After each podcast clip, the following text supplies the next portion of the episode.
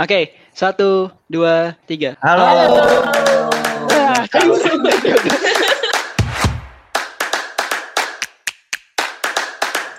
Oke, welcome to our podcast, podcast besok Senin episode ketiga. Hari ini kita akan ngobrol tentang bisnis di bidang pertanian bareng teman kita yaitu Erdi Pratama. Erdi Pratama ini lulusan agribisnis angkatan 2013, lulus dengan sangat mulus di tahun 2017, 4 tahun. Dan setelah itu di bidang pertanian, eh, selama dia kuliah juga sering banget dapat penghargaan. Pun setelah itu dia ikut lomba di Singapura. Apa nama lombanya di? Apa ya? Yang social entrepreneur. Iya, yang social entrepreneur di Singapura dan mendapatkan juara. Betul di? Betul. Betul. Dan uh, Asalnya yang dari mana sih, Erdi? Eh, asal dari mana di? Surabaya. Surabaya. Surabaya. Dan yang hebat dari Erdi ini tentang pertanian, eh, dia sering banget ngasih pelatihan-pelatihan, sering banget ikut eh, lomba-lomba juga. Tapi termasuk orang yang walk the talk. Jadi bukan hanya bicara, tapi juga eh, langsung terjun juga di dunia pertanian itu gitu. Ya, dan yang Nah. lebih hebat lagi, udah empat tahun temenan baru sekarang nanya Erdi dari mana. Luar biasa. Iya, luar biasa. Luar biasa. Oke, Erdi, eh, sekarang kan eh, lo ngebuat a project yang namanya 30 hari eh, bahas tentang pertanian di Instagram. Oke, Mhm. buat teman-teman yang mau lihat ada di Instagramnya @rdprtm. Mungkin Erdi, Erdi jelasin dulu deh tentang dirinya dan perusahaannya sekarang. Iya. Silahkan di. Oke, jadi perkenalkan tadi sudah diperkenalkan nama gue Erdi Pratama gitu, alumni IPB itu sudah jelasin. Eh, sekarang lagi sibuk eh, membangun usaha namanya PT Musim Panen. Kita bergerak di bidang eh, produsen essential oil ya, minyak asiri Hmm, hmm, dan rempah-rempah. hmm. Seperti itu tingkatnya. Eh, di bicara soal pertanian nih, orang-orang kan Mhm. kebanyakan taunya pertanian, masalah pangan, makanan sehari-hari lah gitu. Mhm. Eh, di project lo itu lo menjelaskan tentang eh, sektor-sektor pertanian yang sebenarnya itu nggak cuma pangan gitu loh. Mungkin lo bisa Mhm. jelasin singkat deh di podcast ini di, biar orang-orang juga tahu. Oke, jadi memang sih orang-orang kan tahu pertanian tuh identik dengan pangan ya, terutama. Hmm. Baru yang kedua mungkin makan atau yang lainnya lah. Iya. Ya wajar sih gitu. Cuman di sini ternyata pertanian itu tidak cuma itu, tidak cuma bahan pangan, Hmm. tapi gue coba menjelasin bahwa pertanian itu tidak tidaknya ya, seminimal minimalnya ada tujuh sektor. Ya mungkin lebih, tapi ini sekedar untuk menyederhanakan. Yang pertama tadi sudah disebut pangan, yaitu untuk kebutuhan pangan kita ya. Sayur, sayuran, hortikultura, buah-buahan, biji-bijian, jagung, padi, dan lain-lain. Dia yang dimakan manusia deh, ataupun yang daging-dagingan ternak, budidaya ikan, itu juga termasuk bahan pangan kan. Hmm. Itu yang pertama. Yang kedua tadi pakan. Pakan ini adalah tanaman yang untuk pakan ternak kita. Tadi misalnya tadi hewan-hewan ternak kan butuh makanan tuh. Nah, Hmm. nama makanannya itu bukan pangan tapi pakan. Tanamannya seperti apa? Bisa seperti jagung kering, jagung pipil kering yang memang untuk pakan ataupun limbah-limbah ikan, itu tepung Hmm. ikan bisa jadi untuk pakan juga. Nah, seperti itulah. Nah, yang ketiga ini eh, adalah energi, fuel ya. Tadi kan, Hmm. nah tadi sebutannya tuh gue nyebutnya 7F ya, karena semuanya Iya. berawalan huruf F. Sorry tadi Oke. kelupaan dalam bahasa Inggris. Jadi kan food, fit, fit itu tadi pakan, food pangan, fit pakan, Oke. fuel ini Hmm. energi, Hmm. sumber energi, sumber energi alternatif lah, sumber energi ter- terbarukan selain minyak bumi. Seperti apa contohnya? Ya gampang aja. Contohnya seperti minyak sawit kan yang sudah digunakan untuk Iya. campuran sol biofuel kita. Kemudian eh, ada arang briket bisa untuk sisa ya itu penggunaan lainnya ya. Tapi intinya dia menghasilkan energi, menghasilkan panas kan. Bisa buat bakar sate juga kalau mau dan lain-lain. Itu untuk energi contohnya. Lalu yang keempat ini adalah eh, fiber. Fiber. Lalu apa?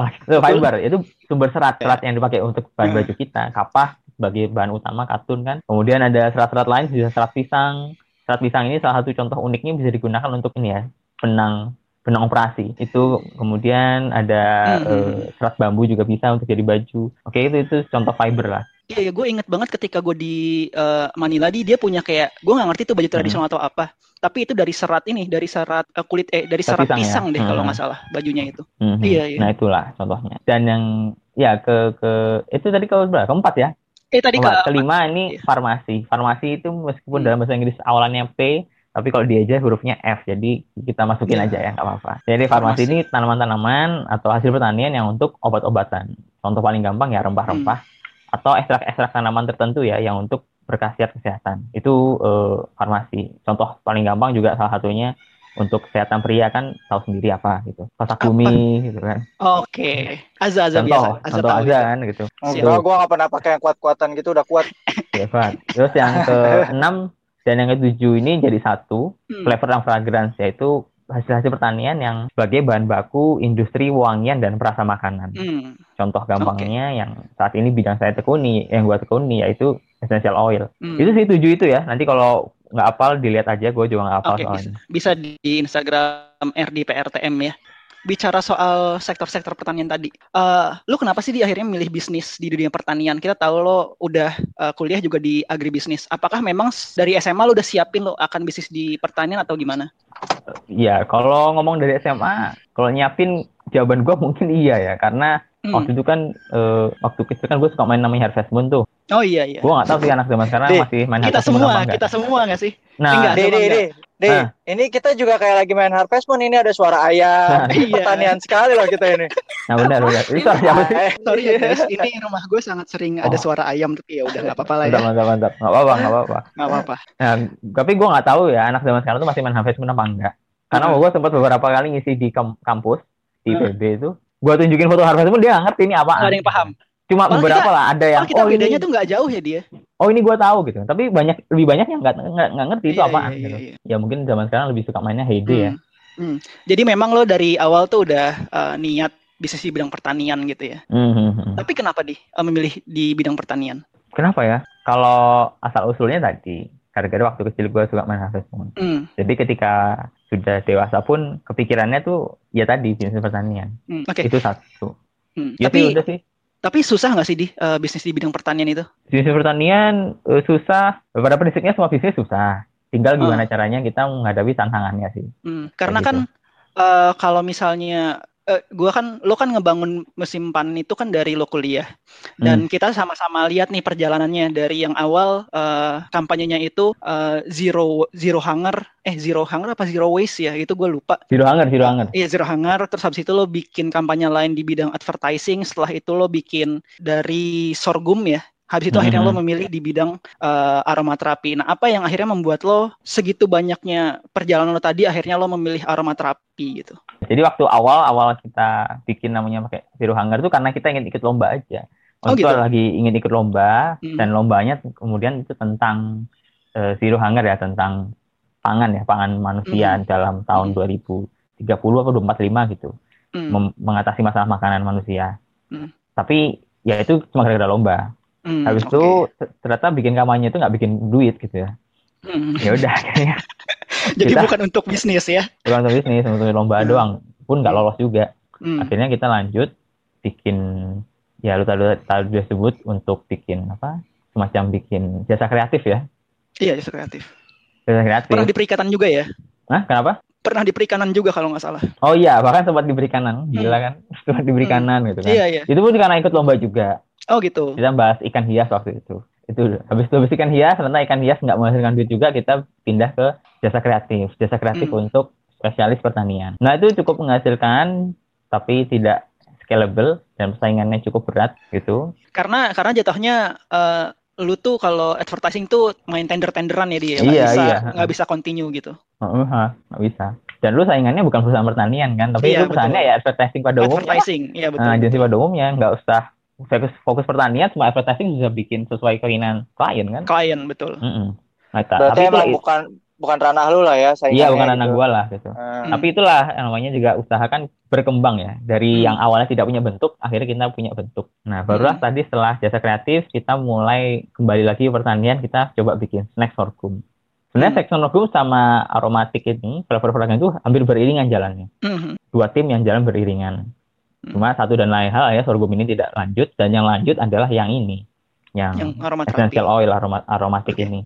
Dan kebetulan memang itu lanjutan dari skripsi gua sih. oh Jadi berarti kalau ini, tadi lu tanya kenapa di bidang ini apa flavor fragrance essential oil, jawabannya adalah karena gua sudah skripsi duluan di situ dan akhirnya sudah terlanjur dalam ya kenapa tidak dilanjutin gitu. Hmm. Ini aromaterapinya buat apa sih di? Buat apa aja di? Nah ini yang perlu gua, lur- gua luruskan ya. Jadi Ah, yang kita produksi adalah essential oil minyak asiri. Minyak asiri ini untuk apa gitu kan? Marketnya ada dua, fungsinya ada dua. Secara garis besar ya. Kalau berdasarkan market fungsinya ada dua. Satu Iya, iya. untuk eh, tadi UKM atau home industry atau mhm. retail yang langsung diolah jadi produk ya. Contohnya tadi lu sudah sebutin jadi aromaterapi atau jadi apa pun itulah Hmm. produknya. Entah dikemas ulang doang, jadi racikan tertentu, roll on apa. Ini jadi produk akhir langsung. Itu satu. Yang kedua, itu dijual ke industri kimia, Hmm. industri kimia aromatik. Nah, industri Oke. ini kalau di kalau kita jual ke industri ini itu nanti jadinya jadi bahan kimia. Jadi minyak ini bentuknya kan minyak ya, minyak.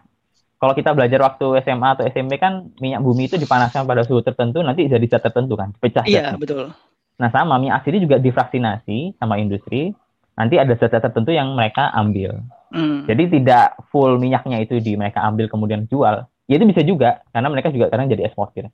Tapi lebih kepada pengolahannya. Ya Oke. contoh ujung-ujungnya produk yang kita jual adalah si minyak telon plus itu. Komponennya ada salah satu dari minyak asli yang kita hasilkan. Oke. Jauh sih memang rantainya, tapi ya Hmm. itulah industri. Jadi kalau misalnya tadi kita dengar dari cerita lo dan berbagai masalah yang mungkin lo hadapi di bisnis pertanian, kuncinya tinggal lo adaptif terhadap eh, keadaan yang ada aja ya. Hmm, hmm. Iya ya. Eh, lo setelah terjun di dunia pertanian ini, di ada gap nggak antara teori yang lo dapat di eh, agribisnis se- sejak kuliah dan yang sekarang lo alami di lapangan? Gap teori sih tidak ada ya kayaknya ya. Bukan tidak ada, tapi lebih tepatnya gimana caranya. Gua sih memandang gimana caranya kita eh, ilmu itu bisa kita pandang untuk diaplikasikan. Contoh misalnya eh, ilmu apa sih yang agak ribet itu waktu itu rantai nilai gitu kan. Mm. Itu nggak ngerti tuh waktu kuliah tuh itu apaan gitu kan. Enggak yang paling ribet tetap kalkulus di. Ah, kalkulus. Iya sih. Enggak enggak kimia umum, kimia umum. Kimia umum ya. Eh itu Kimia pelajaran termudah Azza. Udah amat. Kimia umum kepake loh. Eh, iya kalau Eh. lah pasti. Apalagi kan lo di orang materapi dong. Pasti Iya, iya. Karena gue juga gue jual ke industri kimia akhirnya mau nggak mau kimia umum tuh Iya, sedikit banyak. Betul. Ber- berarti teori teori secara nggak langsung tuh emang perlu sih ya. Kan Hmm. banyak orang nih kayak ngomong ah nggak usah lah nggak perlu teori yang penting jago praktek. Kalau kalau gue sih orang yang nggak percaya itu. Gue percaya teori ya berbanding lurus sama praktek sih. Gue ya kalau gue. Hmm. Kalau lu gimana di selama menjalankan bisnis ini? Berbanding lurus, berbanding lurus. Hmm. Cuma memang kita nggak bisa lihat teori ini secara tekstual ya. Wah pokoknya di Hmm. teori gini, kenyataannya harus seperti ini nggak bisa. Ternyata perlu perlu adap- adaptasi lah bahwa Ya, kalau nggak seperti ini ya gimana caranya dibelokkan atau Teori sebagai itu sih. pedoman lu gitu ya. Hmm, hmm, hmm. Hmm, Oke. Ya. Tapi teori itu tetap harus ada ya di landasan kita ya di. Ada teori lebih baik Oke. Hmm. itu aja.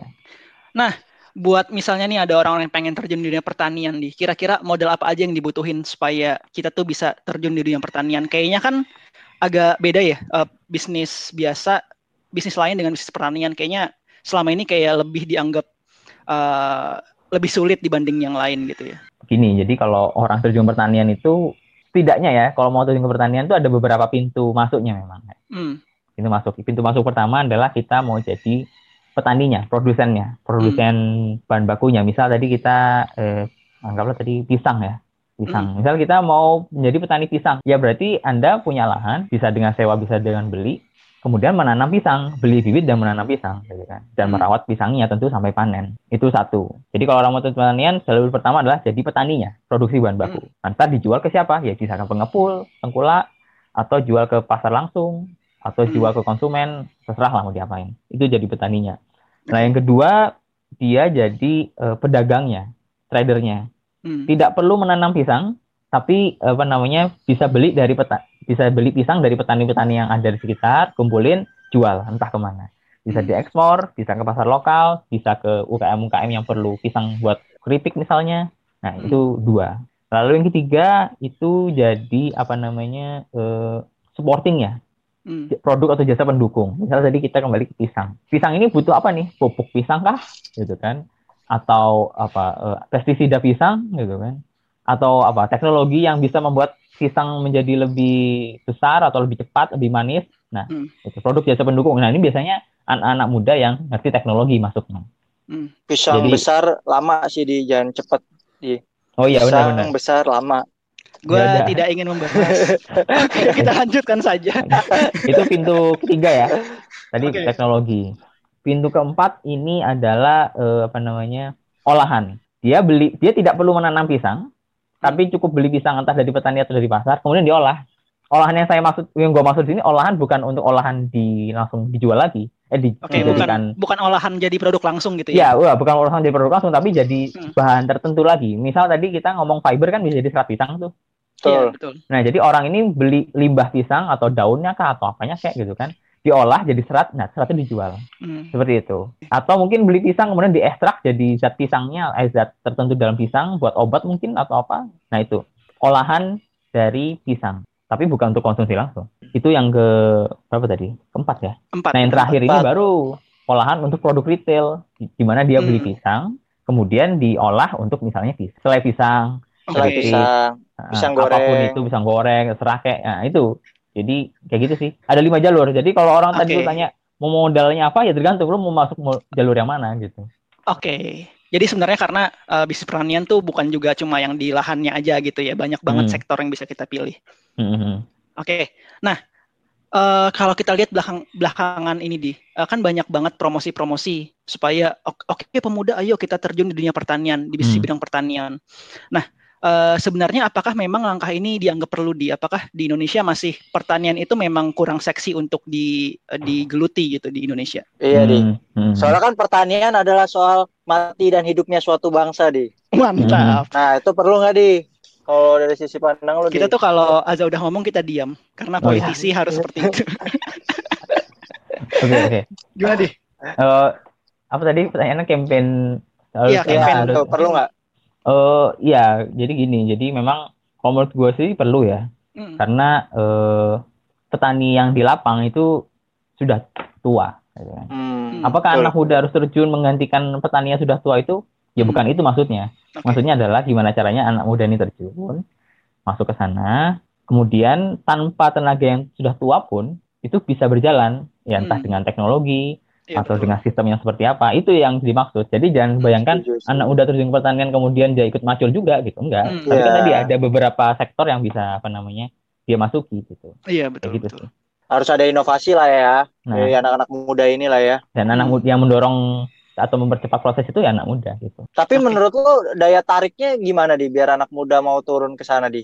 Campaign seperti apa gitu? eh kayaknya itu bukan keahlian gua ya untuk Iya, untuk oke. apa namanya karena gua nggak akan bilang awal sektor pertanian itu seksi atau sektor pertanian itu menjanjikan Hmm. ya gua akan bilang gitu cuma lu siap nggak dengan tantangannya gitu aja sih Iya iya iya. Oke, oke. Oke. Hmm? Tapi lo yang udah bergelut di dunia pertanian gini, peran pemerintah sejauh ini tuh eh, cukup mendorong untuk pertanian maju nggak di? Atau kayaknya gue nggak merasakan itu deh. Yang penting ya gue eh, fokus untuk jalan ini dan ya udah berjalan aja gitu. Gua takut ditangkap kalau jawab ini Nggak apa-apa dong. Kan nggak ada yang dengerin podcast kita oh juga. ya Di. nggak ada yang dengerin Iya betul. Jadi santai. gua gua gua sih belum terlalu sering ya berinteraksi dengan program pemerintah gitu. Iya. tapi Iya, iya. kalau diundang pemerintah untuk ikutan acara dia buat ngeramein sih pernah Hmm. Cuma kayak memang sih kalau yang gue lihat dari pemerintah itu antara ini yang gue pernah ikutin aja ya. Antara Hmm. program dengan lapangan itu kebanyakan nggak sih ham bukan kebanyakan. Ada beberapa titik yang nggak sinkron gitu. Oke. Contohnya. Jadi pemerintah maunya A, tapi Hmm. di lapangan itu D, F, G, H, I, J, K, L, M, N gitu loh. Oke. Hmm. Gitu. Jadi ketika ngelihat program sih bagus-bagus aja ya. Hmm. Apalagi program-program yang seremonial gitu kan. Iya. Mencanangkan gerakan anu gitu kan. Oke. Launching produk ini antivirus penyakit tertentu gitu kan. Oke. Tapi itu seremonial doang. Kenyataan di Oke. lapang itu ya bisa, cuma ya lu nggak cukup seremonial gitu kan. Jadi intinya kayak programnya itu sebenarnya bagus tapi belum applicable gitu ya untuk Iya, yang ada di iya. lapangan. Betul. Benar, Jangan benar, hanya benar. cuma sekedar jargon semata ya dia. Mm-mm. Oke, eh kan kalau misalnya setelah kita ngobrol-ngobrol tadi, kita bisa simpulin sebenarnya pertanian itu salah satu dari bisnis-bisnis yang bisa kita gelutin gitu ya dia. Sebenarnya banyak juga. Pertanian salah satunya.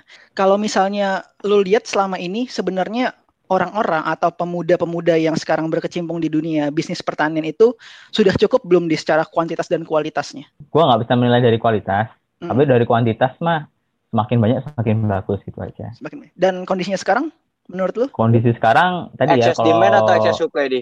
kalau gua lihat kan tadi sektor pertanian itu banyak gitu. Dan menurut pendapat gua masih banyak ruang yang belum masih belum terisi lah.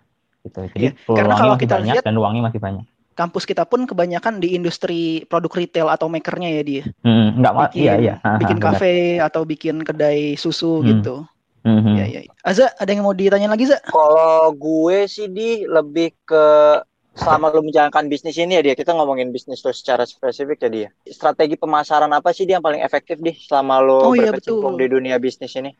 Karena mau nggak mau Hmm. pemasaran tuh paling penting ya karena kalau nggak pemasaran juga nggak laku juga produknya. Betul. Iya, Gua iya. kan marketing banget nih. Mantap. Jadi kalau dari pengalaman ya, itu yang paling penting dari sisi pemasaran itu sebenarnya koneksi sih, Oke. koneksi. Hmm. Apalagi kan gue B2B nih ceritanya, Mhm. jadi Iya. bisnis kan. Nah itu bisa masuk kalau nggak ada koneksi ya agak sulit. Mhm. Kalau nggak ada koneksi pasti ditanya bagaimana kualitasnya, bagaimana kuantitasnya gitu kan, semacam Mhm. anu, semacam ini, macam ini gitu kan. Tapi kalau punya koneksi, ya itu nomor sekian pertanyaan itu apa Hmm. namanya pertanyaan-pertanyaan itu nomor sekian. Yang penting, oh ini kenalan saya. Pertama satu saya bisa bantu. Yang kedua adalah kalau ada apa-apa, ini anak pegang aja gitu. Paling Oke. nggak kan itu. Koneksi lu seenggaknya juga pernah ngerasain produk lu juga gitu kali ya. Nah, koneksi yang gua dapat sih kebetulan ini sama-sama alumni IPB ya. Jadi ada alumni Oke. IPB yang kerja di sana. Mm-mm. Alhamdulillah sih akhirnya connect gitu. Iya, iya, iya. Ah, Nah, ini sebenarnya pertanyaan bukan cuma untuk bidang bisnis pertanian, tapi juga untuk bisnis secara umum. Eh, kita sama-sama tahu bahwa RD berhasil menemukan eh, seorang angel investor gitu ya. Lo punya kiat-kiat nggak di sampai gimana caranya bisa dapat angel investor? Apakah teknik pitchingnya atau apanya gitu? Karena kita ngomong angel investor, Hmm. angel investor itu kan secara teori kan sebenarnya lingkungan-lingkungan kita juga kan, Iya. betul. pengiring kita juga gitu kan. Hmm. Paling jauh tuh ya temen gitu kan, Hmm. atau temennya temen paling jauh. Hmm. Nah, eh, jadi yang pertama, kiat-kiat yang pertama adalah satu memperluas koneksi. Karena kita nggak tahu tuh si investor tuh bakal, bakal datang dari teman kita yang mana atau keluarga Iya. kita yang mana. Kan. Setuju. Dan Itu itu lo lakuin dari dari awal banget kuliah gitu ya dia. Iya, jadi mungkin untuk yang masih kuliah bangun koneksi dari sekarang karena benar-benar kita nggak tahu. Dan kan gue dapat kan dari waktu itu gue skripsi sama seorang mentor gitu kan. Mentor Hmm. ini punya teman, temannya punya lahan, gitu. ya sudah gitu kan. Iya iya iya. Kayak gitu sih. Itu satu memperlu- memperluas koneksi. Lalu yang kedua adalah kalau si angel investor itu rata-rata suka anak-anak muda yang bersemangat gitu ya. Hmm. Jadi kalau lu memandang diri lu sebagai anak muda yang semangat, itu mereka suka tuh. Angel investor tuh tipe-tipe orang generasi boomer tuh suka orang-orang yang anak muda yang semangat gitu. Hmm. Jadi lu semangat-semangat aja gitu kan. Dan Hmm. ntar insya Allah mereka mau Hype hype aja gitu lah ya. hype-hype aja gitu. Sing penting yakin. Yang penting yakin. Oke. Koneksi dan semangat ya sebagai anak muda ya. RD, jadi 30 hari menjadi petani itu ada impact-nya nggak buat lo? Ah, Kalau gue dari 1200 meningkat jadi 1700 1769. Itu Oke, kan jadi meningkat impact. sekitar 500-an. Engagement naik. Ayo Enggak sih, sebenarnya ini kan sekalian RD. Nyari koneksi, eh, siapa tahu ada yang bisa nanti dikerjasamakan dengan para follower yang setia mengikuti 30 hari jadi petani. Lo lo kan lo kan orangnya kita tahu orang yang sangat eh, ritualis.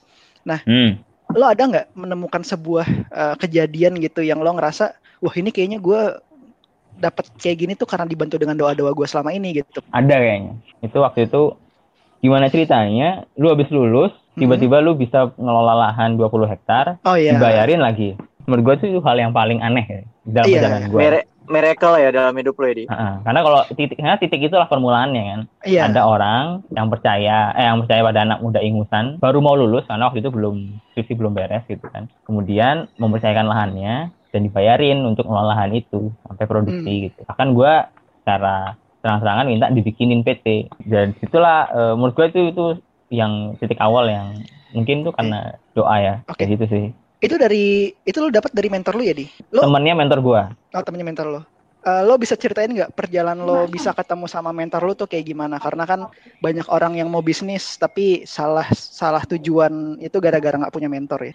Jadi perjalanannya ini mungkin sekalian gua ngomong spesifik bagi yang masih kuliah ya.